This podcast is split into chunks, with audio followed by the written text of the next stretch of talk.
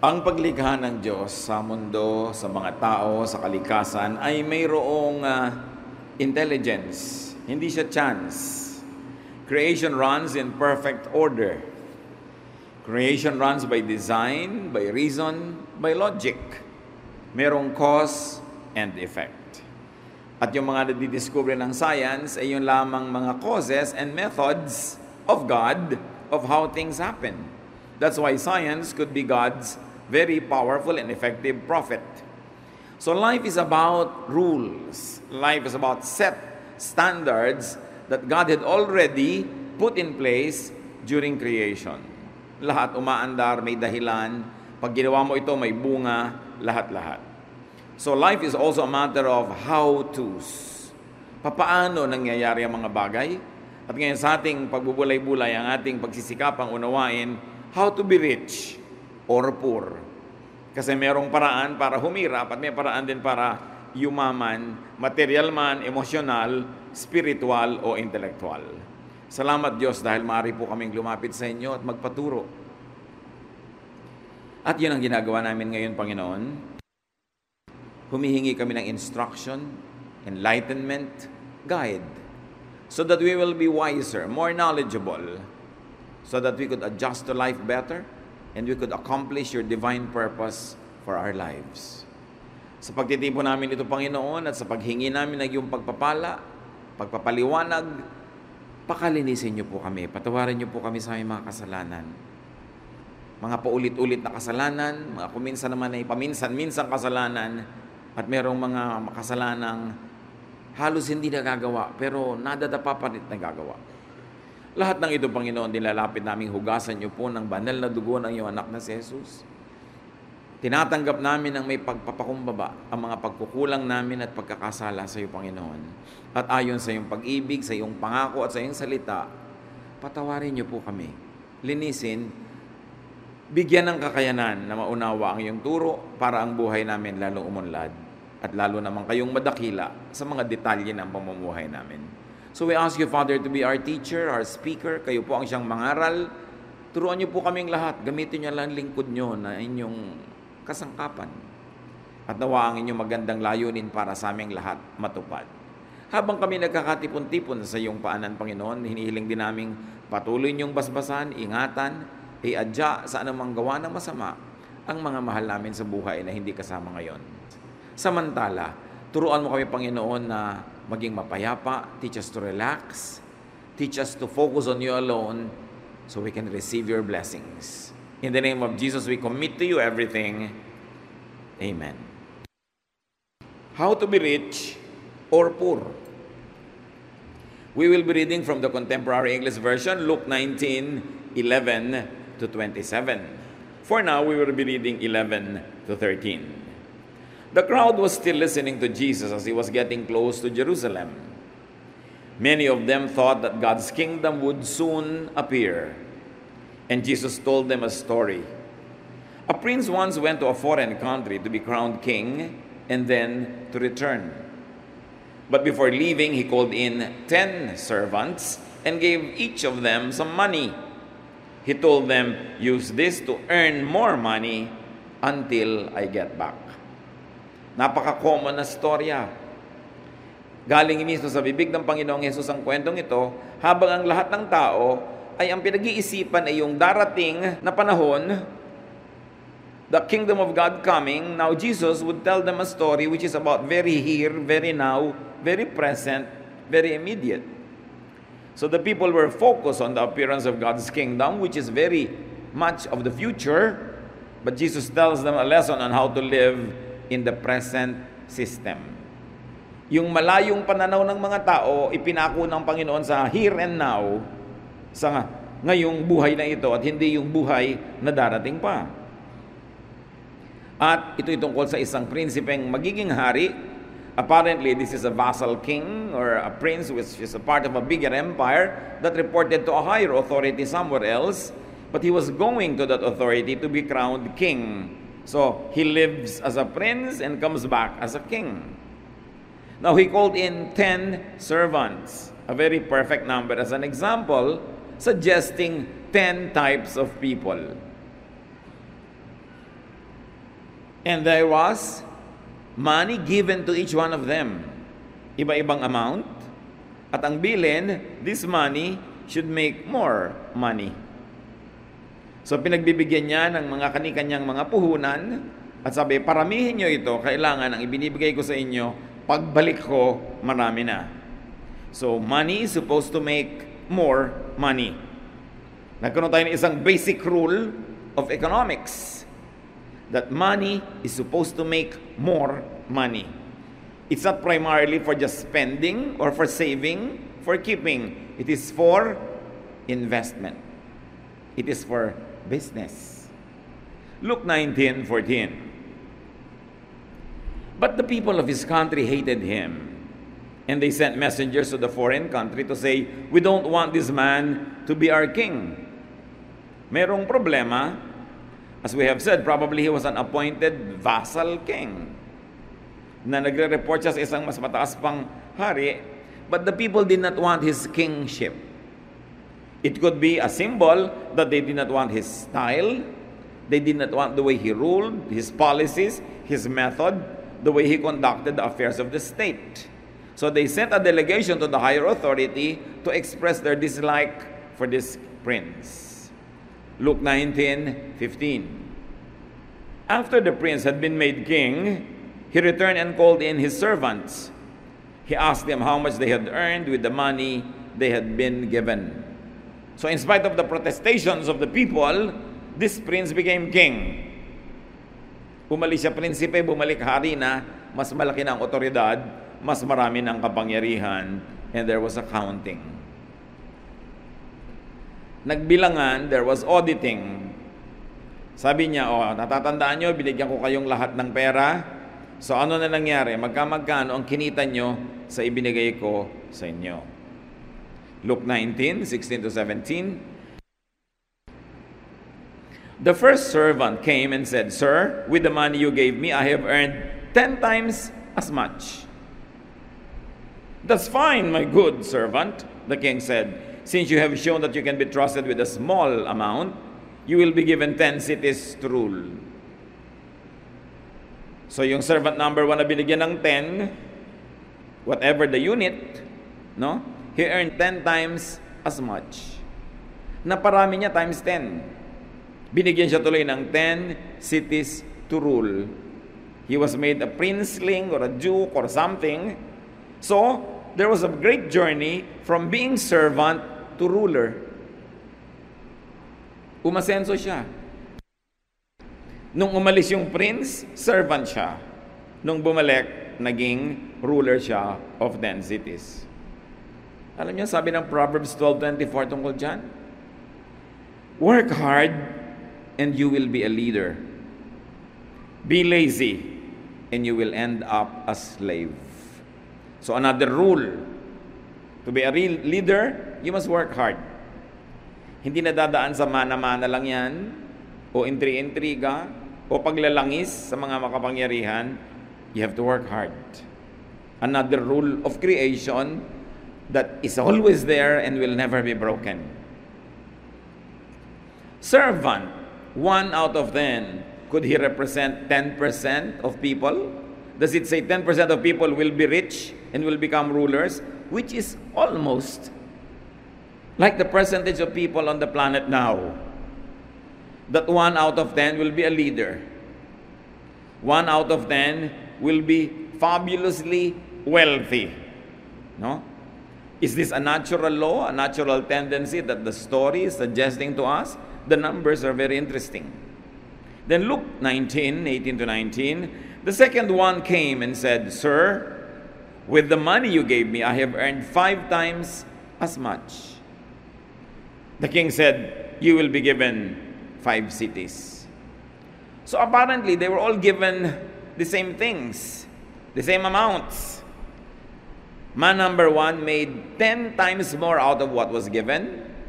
Man number two made five times more out of what was given. A poor one half, but nevertheless, a big amount. Naging times five. So servant number two oh, made five times more. He was given five cities to rule. Also, he was moved from servant to ruler. So another one person out of the 10, could this mean 10% of people will be middle executives, mildly rich in life, far from being poor but not fabulously rich? Could this be representing a kind of a middle class? Is this a natural law? A natural tendency for people? That has been true since time immemorial. Luke 19, 20 to 21. Another servant came and said, Sir, here is your money. I kept it safe in a handkerchief. You are a hard man, and I was afraid of you. You take what isn't yours, and you harvest crops you didn't plant. So servant number three represented everyone else. So could this represent servant number three up to seven, which means 80% of people? He was not enterprising. Yung dalawa na muhuna, nagnegosyo. Yung isa na times 10, yung isa na times 5. Ito siya, wala man lang ginawa. He was conservative. He plays it too safe. Sabi, mahigpit kayo, mabagsik kayo. Yan ang balita ko tungkol sa inyo. Baka magkamali pa ako, maparusahan nyo pa ako. So tinago ko na lang. Eto, kunin nyo na ulit, buong buo. Walang bawas. Walang kulang. And apparently, he does not know the prince. Dahil napakasama ng impresyon niya sa prince na ito. But you know who the prince represents in the story? No? God or God's representative. And he who does not know the prince will not receive favor from the king. This man was fearful, he was afraid, he was ruled by fear, and he was a complainer. Nakita nyo agad yung pagkakaiba ng karakter ng tatlo. Yung dalawang nauna, bagamat magkaiba ng talent at magkaiba ng naging bunga, pero they belonged together. They were made rulers. They made much of what was given them. Itong isa, which could be 1 to 8, you know, number 3 to 8, kasi wala nang ibang binanggit out of the 10 na binigyan nung umalis yung prince. So pare-pareho, marahil itong number 3 at ang lahat na ng natira pa hanggang ikasampu. Mareklamo, maraming fear, hindi siya kumilos, hindi siya nag-invest. Ano nangyari? Luke 19, 22 to 23. You worthless servant, the king told him. You have condemned yourself by what you have just said. You knew that I am a hard man, taking what isn't mine and harvesting what I've not planted. Why didn't you put my money in the bank? On my return, I could have had the money together with interest. Ganun pala impression mo sa akin? Mahigpit? Malupit? Eh bakit yung perang iniwan ko sa iyo, sana mo lang nilagay mo na lang sa bangko para nagka-interest kahit konti? Hindi ibinalot mo lang dyan sa iyong panyo at tinago mo kung saan, walang nangyari. At ang tawag kay servant number three, worthless. There was no production, no growth, no profit. And he condemned himself by his own words. Sabi niya, mahigpit kayo eh. Hard man pala ako, ha? Sabi ng prince ng ngayon king na, Pues, let your words be your judgment. I'll be hard on you. Kita nyo, hindi naman naging hard si Lord sa 10 lang, naging times 10. Pwede pa siguro maging times 1,000 yun eh. Pero dahil naparami niya, hindi naman siya reklamador, pinuri siya. Yung times 5 lang ang naging bunga, hindi naman pinagalitan. Sabi, but ito, times 10, ikaw 5 lang. Hindi. Hindi rin kasi reklamador. Sinikap niya magagawa niya, na premyuhan din siya. Itong mareklamo, sabi ng sabi, eh, mahirap kayong kausap, mahigpit kayo. Ah, ganun pala, pues magiging mahigpit nga ako sa iyo kasi yan palang iniisip mo. Matthew 12:37 For by your words you will be acquitted and by your words you will be condemned. Dibdibin natin mga kapatid ang ibig sabihin nito. Ang Panginoon din ang may sabi. Sabi niya, kung anong sinasabi mo, ganun nga mangyayari. Kung sa sinasabi mo, maiipit ka, maiipit ka nga. Kung sa sinasabi mo, luluwag ka, luluwag ka nga. Kaya pinag-iingatan natin ang sinasabi natin. Eh anong madalas sabihin ng maraming tao? Di ba sabi dito nung king, sinabi mo eh, di matutupad. Ngayon, sino ang nagsasabi laging, mahirap kumita? Hmm, pahihirapan ka nga kumita. Kasi laging yan ang sinasabi mo. Mahirap kumita. Ang hirap ng buhay. Gaano karami sa inyo nagsasabi niyan everyday? Bilangin niyo ilang beses. Ang hirap ng buhay. Mahirap ang buhay ngayon. Ang mahal na mga bilihin. No? Tapos pagka may mga negative na nangyayari, sabi mo, only in the Philippines. Kaya pa ulit-ulit na nangyayari. Napansin nyo, nung nagpalit tayo ng motto na, it's more fun in the Philippines, parang talagang nagkakaroon ng more fun. Bayad na lahat ang utang natin sa World Bank, nagpautang pa tayo ng 1 billion dollars. Ngayon ang Pilipinas mayroong 90 billion dollars reserve at padami pa ng padami. We have become the investment darling of many investment houses around the world and we were named as the fastest growing economy in Asia. Alam niyo ba yun? Sinabi lang natin, it's more fun in the Philippines. E pag sinabi mong madaling kumita ng pera, subukan nyo. Kasi sa kasasabi nyo bang mahirap kumita, lumuwag na buhay nyo? Sa karareklamo ba natin ang mahal ng bilihin, bumaba na nga o lumaki sweldo? We are condemned by the words we say. Lalo yung pestek buhay to. Can you imagine, minura mo yung buhay mo? Di ba? Ano mangyayari sa buhay mo? Yung asawa kong batugan, mga anak ko walang kwenta. Pag sabi ka ng sabi nun, sinabi na, by your words, you will be condemned. Eh kung ang basa ng langit dyan ay prayer, eh, God answers prayer. Kaya iniingatan natin ang mga sinasabi natin. So say good things about the country. Say good things about your husband or your wife. Say good things about your children. Say good things about life. Because I'm sure that if you really look, you will not run out of good things to see. So tingnan natin kung ano yung mabuti, batiin kung ano yung maganda, purihin at kaibig-ibig, laging banggitin yung gusto nating mangyari sa buhay, hindi yung ayaw natin. Somehow there must be a change in the way energy flows into our lives. Balik tayo sa kwento. Luke 19, 24 to 25. Then he said to some other servants standing there, Take the money away from him and give it to the servant who earned ten times as much. But they said, Sir, he already has ten times as much. So yung binigyan ng puhunan A, naging times 10, yung puhunan B, naging times 5, itong puhunan C, 1 pa rin. Sabi niya sa mga katulong, kunin niyo itong 1 ito, ibigay niyo doon sa may 10. Sir, ang yaman-yamanan niya. At di ba yan ang reklamo ng maraming klekamado sa buhay? Ang yaman-yaman na may-ari ng company namin, bibili na naman ng kotse, siya na naman ang mayaman. Diba?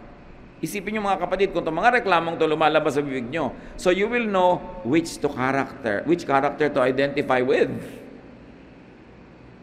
Kaya atin nyo na naman ibibigay yan. Ganyan. Itong tindahan niya, nagka-branch na naman, dami na siya ng dami. Reklamo tayo ng reklamo sa mga umaasenso, no? Sa mga dumadami ang kabuhayan. Nabili na niya lahat ang bukid sa bayan namin. Kanya na lahat.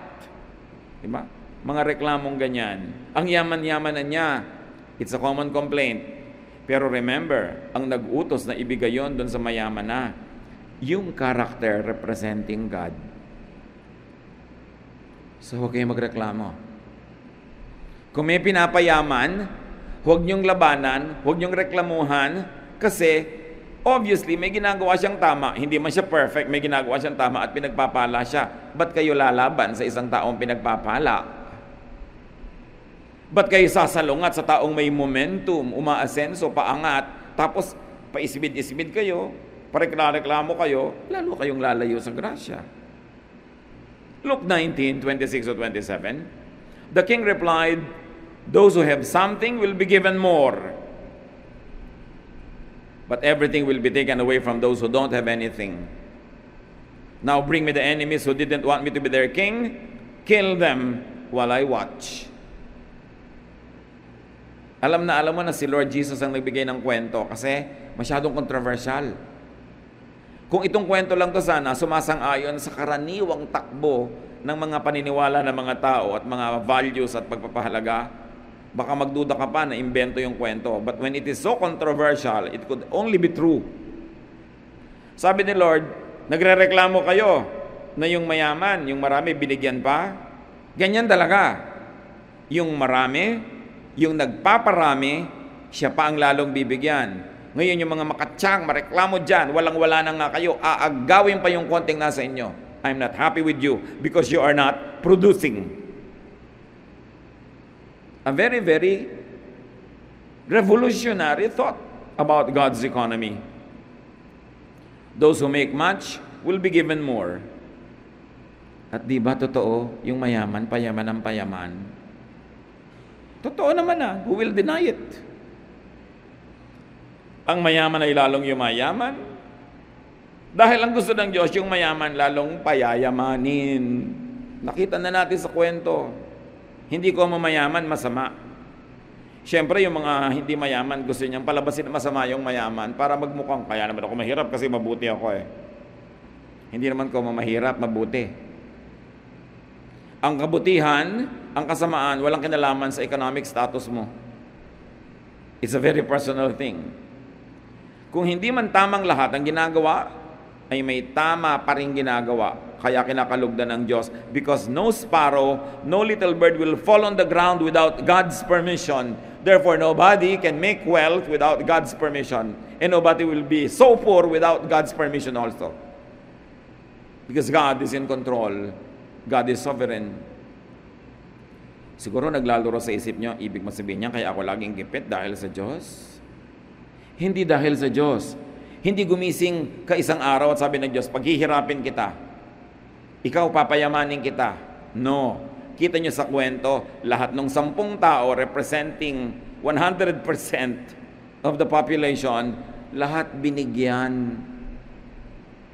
Kaya lang hindi lahat pare-pareho ang performance, nagkaiba-iba, kaya iba-iba ang gantimpala.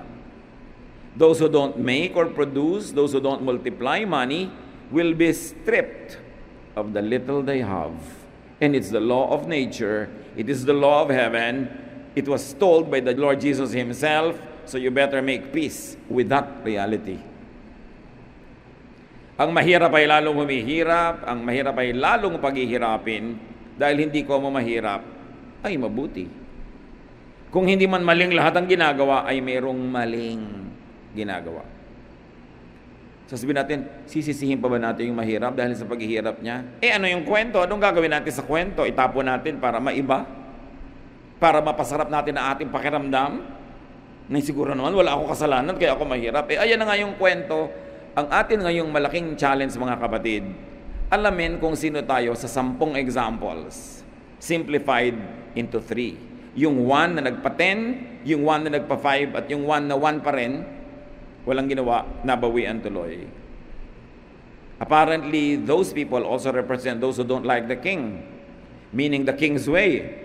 But those who don't like the king's way will be condemned. So ayaw nyo ng pamamaraan ng king?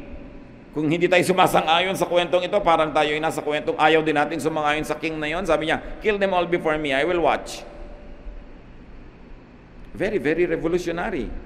It must jolt you It must awaken you to realize where you stand. Where I stand. Yung meron ng konti pero hindi pa pinayayaman, hindi pa pinalalago, hindi niya inaalagaan yung binigay sa kanya, mababawian. Sayang. Nakita niyo ba na may maangyayamang mga kumpanya nung araw, mga restaurant, chain of restaurants, o mga pabrika ng ganito, mga ganon. Tapos ngayon, wala na, kaka- kakaantok na yung restaurant nila, wala nang tao halos. Naghihingalo yung negosyo nila, samantalang nakakita na yun ng better days. Sino nagpabaya doon? Either yung mga magulang, hindi natin rin yung mga anak na paanda rin yung negosyo, o yung mga anak na lumaki na spoiled nung sila na nagmana ng negosyo, na wala na. Meron naman na maliliit na negosyo nung mga magulang nila ang nagraran tapos sa paasenso ng second o third generation. Marami mga ganyang kumpanya, marami mga restaurants ng araw, sikat na sikat. Ngayon, wala na. Naranasan na. I-maintain na lang. What happened? Lahat may chance. Lahat may natatanggap sa simula lahat binibigyan ng Diyos ng pagkakataon. You only start small. Katulad doon, kahit yung binigay natin, small lang naman eh. Pero naging times 10. Yung binigay sa kanya, naging times 10. So siguro, dadami pa ng dadami yun exponentially. Lahat may chance. Ang daming mga taong nagdarahop, sasabihin, nagdarahop ako, mapait ang buhay ko, mailap ang tadhana, malas ako. Pero pag tingnan mo yung history, ba't ka walang trabaho ngayon? Natanggal ako. Ba't ka natanggal? Eh, absent ako ng absent. Reklamo ko ng reklamo, inuuwi ko yung stapler, nahuli ng gwardya. May trabaho ka na, natanggal ka pa, tapos ngayon nagre-reklamo ka. Meron naman, ang tagal-tagal ko na sa trabaho ko, hindi pa ako umaasenso. Bakit? Eh, inaaway ko yung supervisor. Matigas ang ulo ko. Nakikipagbabag ako sa kapwa ko manggagawa. Eh, ba't ka nga ipopromote? Yun naman mga sobrang yayaman ngayon, nagsimula din sa konting-konti ah. Pero every step of the way, mga tama ang ginagawa nila, kaya dumami ng dumami. Yun namang nanatiling wala, meron din, pero hindi niya na ingatan yung binigay sa kanya. Meron nga, mas malaki pa yung bigay sa kanya. Eh. Natatandaan nyo sa elementary grade yung valedictorian, siya lagi ang honor, tambak-tambak ang mga medalya niya dito, tapos makikita mo 20 years from now, hirap na hirap sa buhay, ikaw no nabulok tutorian, ikaw yung mga inuutos-utosan ng teacher, binabato-bato ng eraser. Meron ang ase-asenso mo ngayon, because somewhere along the line, may mga ginawa kang tama, umangat ka. Siya naman, may ang laki na niyang edge, honor-honor na, hindi pa minentain. Hindi naman lahat, kasi merong honor na tuloy-tuloy pa. Pero nag-iiba-iba ang nangyayari sa buhay natin, hindi dahil ayaw sa iyo ng Diyos, hindi dahil galit sa iyo ang Diyos, dahil mahal tayo lahat ng Diyos. Pero ano ang ginagawa natin sa ibinibigay sa atin ng Diyos? Bibigyan ka na ng Diyos ng asawang kay tinutino, pagtatakasilan mo pa, aapihin mo, ano mangyayari nun? Lalayas-layasan mo ang tinutino niya, tapos ngayon babalik ka, may sakit, matanda ka na, aalagaan ka pa niya na naman. Can you imagine the wastage the time wasted, the love, the peace that was not experienced. Gagawin kang director halimbawa ng isang grupo, dance group, musical group, whatever group. Tapos, ma'am niya, pakonti na ng pakonti yung mga tao doon. Paubos ng paubos yung talent. Anong ginagawa mo? Surely may ginagawa ka.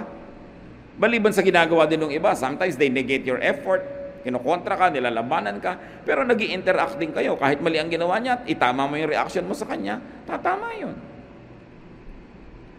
What do we do with what God gives us?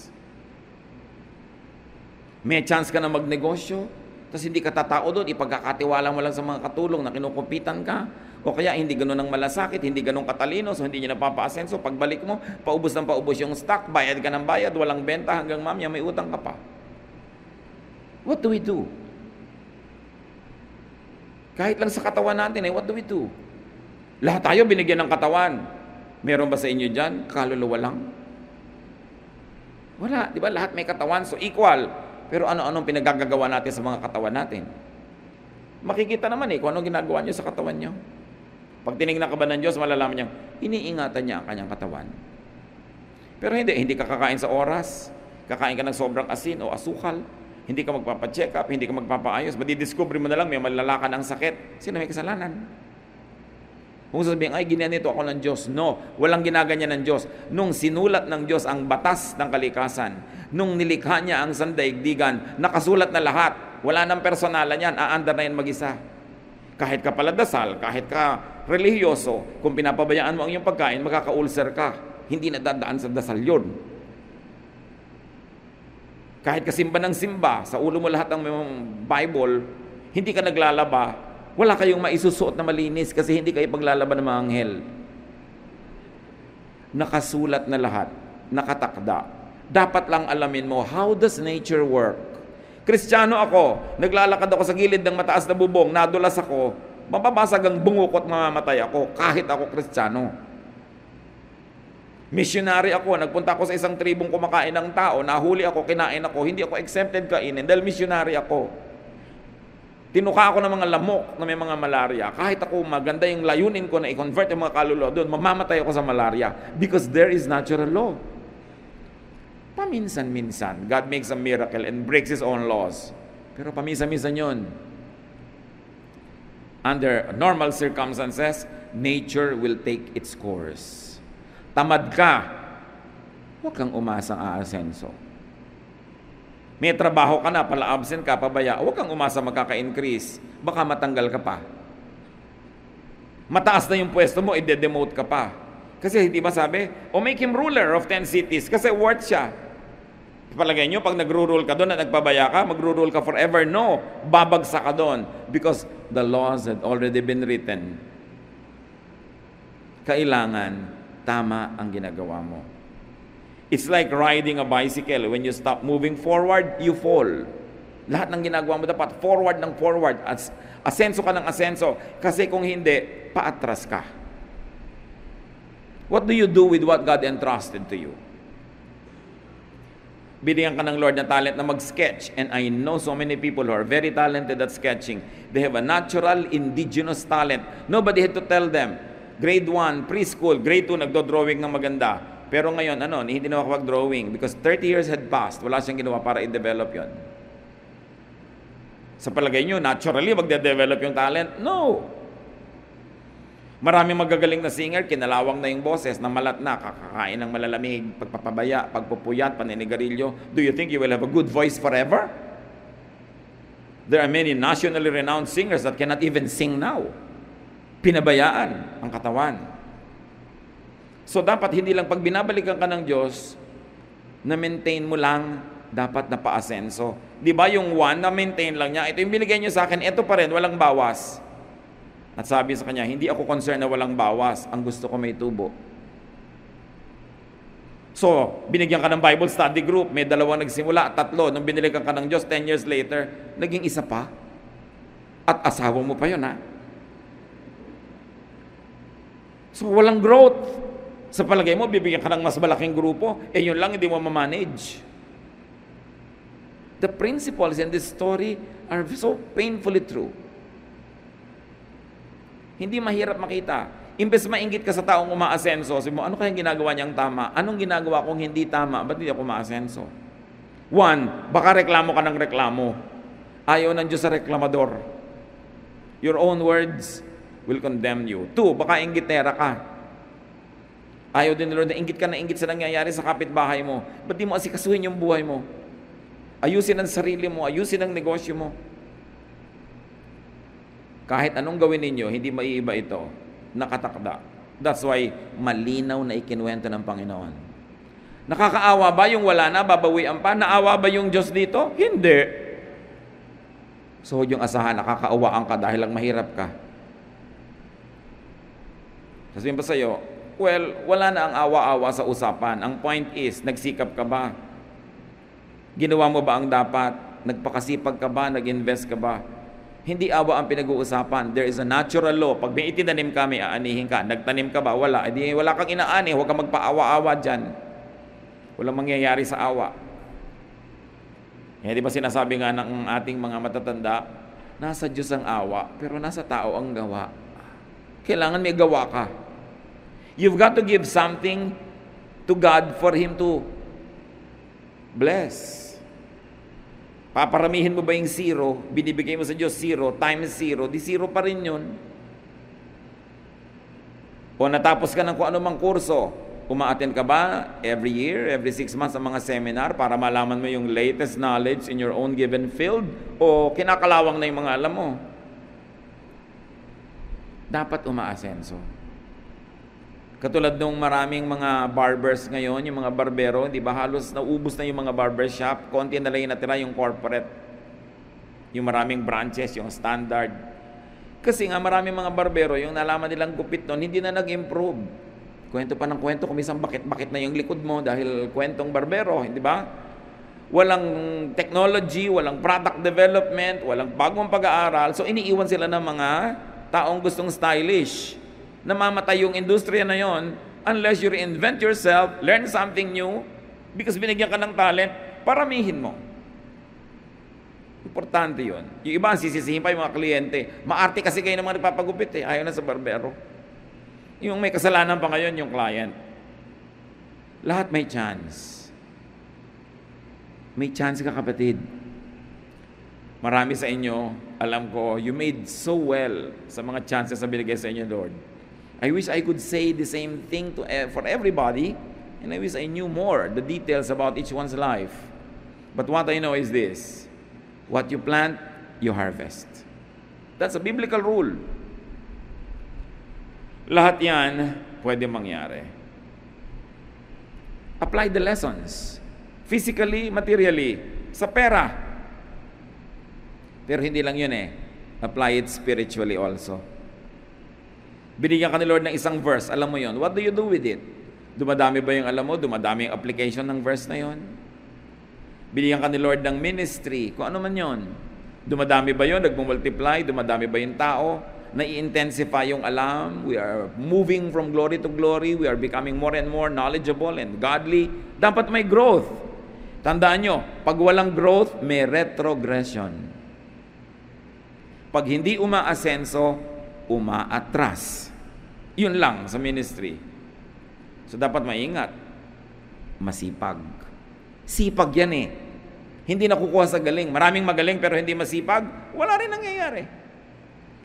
Pero kahit hindi ka magaling, pag masipag ka, siguradong may mangyayari. Eh kung magaling ka na, masipag ka pa. Yun ang times 10. Yung hindi masyadong magaling pero masipag, times 5. Pero yung kahit magaling ka pero wala kang sipag, wala, ibabalik mo, wala rin nangyari. Apply the basic lesson. Multiply what is given to you. Even emotionally. O binigyan ka ni Lord ng anak. Let's say isang anak. Naparami mo ba yung anak na yun in terms of, wow, times 10 yung love niya sa'yo. Kaysa times 5 lang o 0 pala. Meron naman, nagkaanak na nga, pinalaki mo na, pinakain mo pa rin naman, pinag-aral, pero inis sa'yo, galit sa'yo, namumuhi sa'yo. Negative pa. Nagkaanak ka pa, hindi mo na pag-grow yung ministry na yon. Nagkaasawa ka, binigyan ka ni Lord ng partner, napaka-rare at napaka-beautiful gift from God, tapos nilayasan ka pa, hindi mo na alagaan. Liban na lang na siya mismo ang nagkusang magtaksil at lumihis ng landas. Pero pag ibinigay sa iyo, alagaan mo, paramihin mo. Kung ang pag-ibig sa iyo nung pinakasalan mo, nung pinakasalan mo from 1 to 10 ay 8 lang, dapat after a while, naging 8.5, then naging 9. Dumadami. Kesa 2 na lang po. Kawawa naman kayo, 2 lang, nagsasama pa kayo. Samantalang pwede mong paramihin. So what do you do with what God gives you? I'd like you to concentrate now, brothers and sisters, and say, What are the nicest things that God gave you? Would you bow before the Lord and count at least five great things God gave you? Be it talent, be it treasure, be it people. What is it? And ask yourself, what have I been doing with it? Anong ginagawa ko sa pag-ibig sa akin ng asawa ko? Pinaparami ko ba? Times 10, times 5, o 0? O ngayon, galit pa sa akin? O binigyan ako ng ministry, napalago ko ba, napatalino ko ba yung mga nandun, napagaling ko ba yung skill nila, naparami ko ba yung members niyan, naparami ko ba yung ministry at paglilingkod nila, o paubos ng paubos. Surely, pag nangyayari yon merong something wrong. Kailangan pa bang ipamukha ng kapwa? Kailangan pa bang ipamukha ng pulpit kung ano yung wrong? Alam naman natin kung anong wrong, ha? At lalong-lalo sa ministry, kung hindi yun nag-grow, may something wrong. Dapat mag-soul search. Tatanggalin natin yung pagkabulag natin tungkol sa ating sarili at yung paniniwala natin sa mga illusions natin about ourselves. Because kung tama lahat, dapat mabunga. So something's wrong pag hindi mabunga. Kahit sa pag-aaral, binibigyan ka ng Panginoon ng pangmatrikula, nakakapag-aaral ka, anong ginagawa mo? Dumadami ba yung alam mo? O pumapasa ka lang na pasangawa? Kasi wala ring alam. So pag wala kang alam, gumraduate ka man, pag nagpumasok ka sa trabaho, do you think you will be a ruler of 10 cities?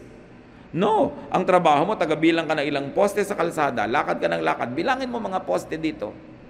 Kasi yun lang alam mong gawin. Ang tao hindi lang dapat gumagraduate sa school, dapat natututo. Kaya yung natututo na hindi gumraduate, mas maganda pa yung kinabukasan kasi gumraduate na wala naman natutunan eh. Eh kung gumraduate ka na, natuto ka pa. Can you imagine? Tayo ang nagwawaldas ng buhay natin. Tayo rin ang nagyayaman nito, nagpaparami, nagpapaunlad. Kanya-kanyang report sa Diyos, pero lahat binigyan. At lahat patuloy na binibigyan ng second chances. Ang Diyos naman, hindi ka ba sa i-judge kung bigla ka nagkulang? tanggapin mo lang pagkukulang mo, pagkakamali mo, bibigyan ka na naman yan another chance because God is good at giving second, third, fourth chances.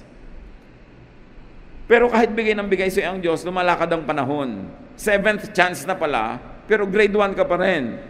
Next year, eighth chance na, grade 1 ka pa rin. Sa palagay mo, sinong lugi? Diyos o ikaw? Ama namin, ituro niyo po sa amin kung bakit kami maunlad o hindi maunlad. Bakit kami maasenso o hindi maasenso? Bakit ang may asenso ng iba sa amin 10, yung iba 5, yung iba 0? Ipakita nyo sa amin, Lord, sa mga ginagawa namin, marami naman sa amin masipag, pero ba't hindi umaasenso? Anong dapat na gawing tama? O mas tama pa? At sa mga umaasenso, mabunga, kung hindi kami conscious, Lord, kung ano yung dahilan, ipakita mo sa amin para lalo namin pagbutihin at lalo kaming tumanaw sa inyo ng utang na loob. Turuan nyo kami na manatiling mapagpakumbaba kung pinagpapala nyo aming buhay. At tulungan nyo kaming huwag magreklamo kung nagkukulang ng pagpapala at huwag naming sisihin ang langit ng kapwa, ang mga Hapon, ang mga Kastila, ang mga Inchik, ang mga kung sino-sino. Tingnan namin, Lord, kung ano yung personal na pananagutan namin kung ba't hindi kami umaasenso kung lagi na lang namin nakakagalit ang mga kasama at kaibigan, ipakita nyo kung anong mali namin ginagawa. Mismanagement of our human relationships. Kung lagi na lang na kami ang naiiwan ng mga promotion, lagi na lang kami ang hindi gusto ng kapwa, ipakita nyo what we're doing wrong.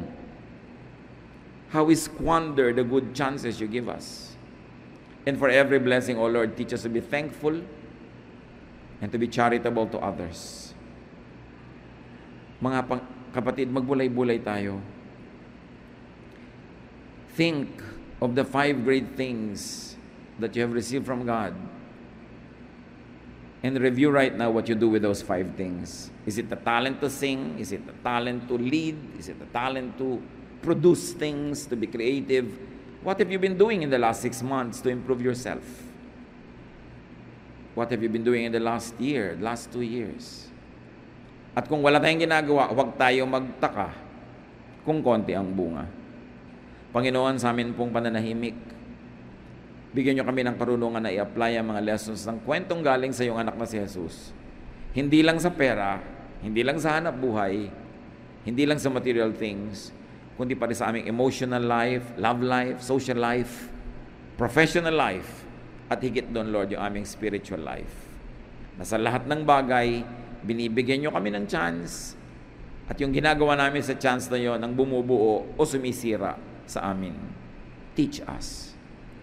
Huwag tayong magmadali, magbulay-bulay tayo, pag-isip-isipan ng mga bagay na ito, and leave this hall challenged, enlightened, enriched, so that we become richer, better persons. Lord, lead us, teach us as we still ourselves before you, as we remain silent to hear your voice.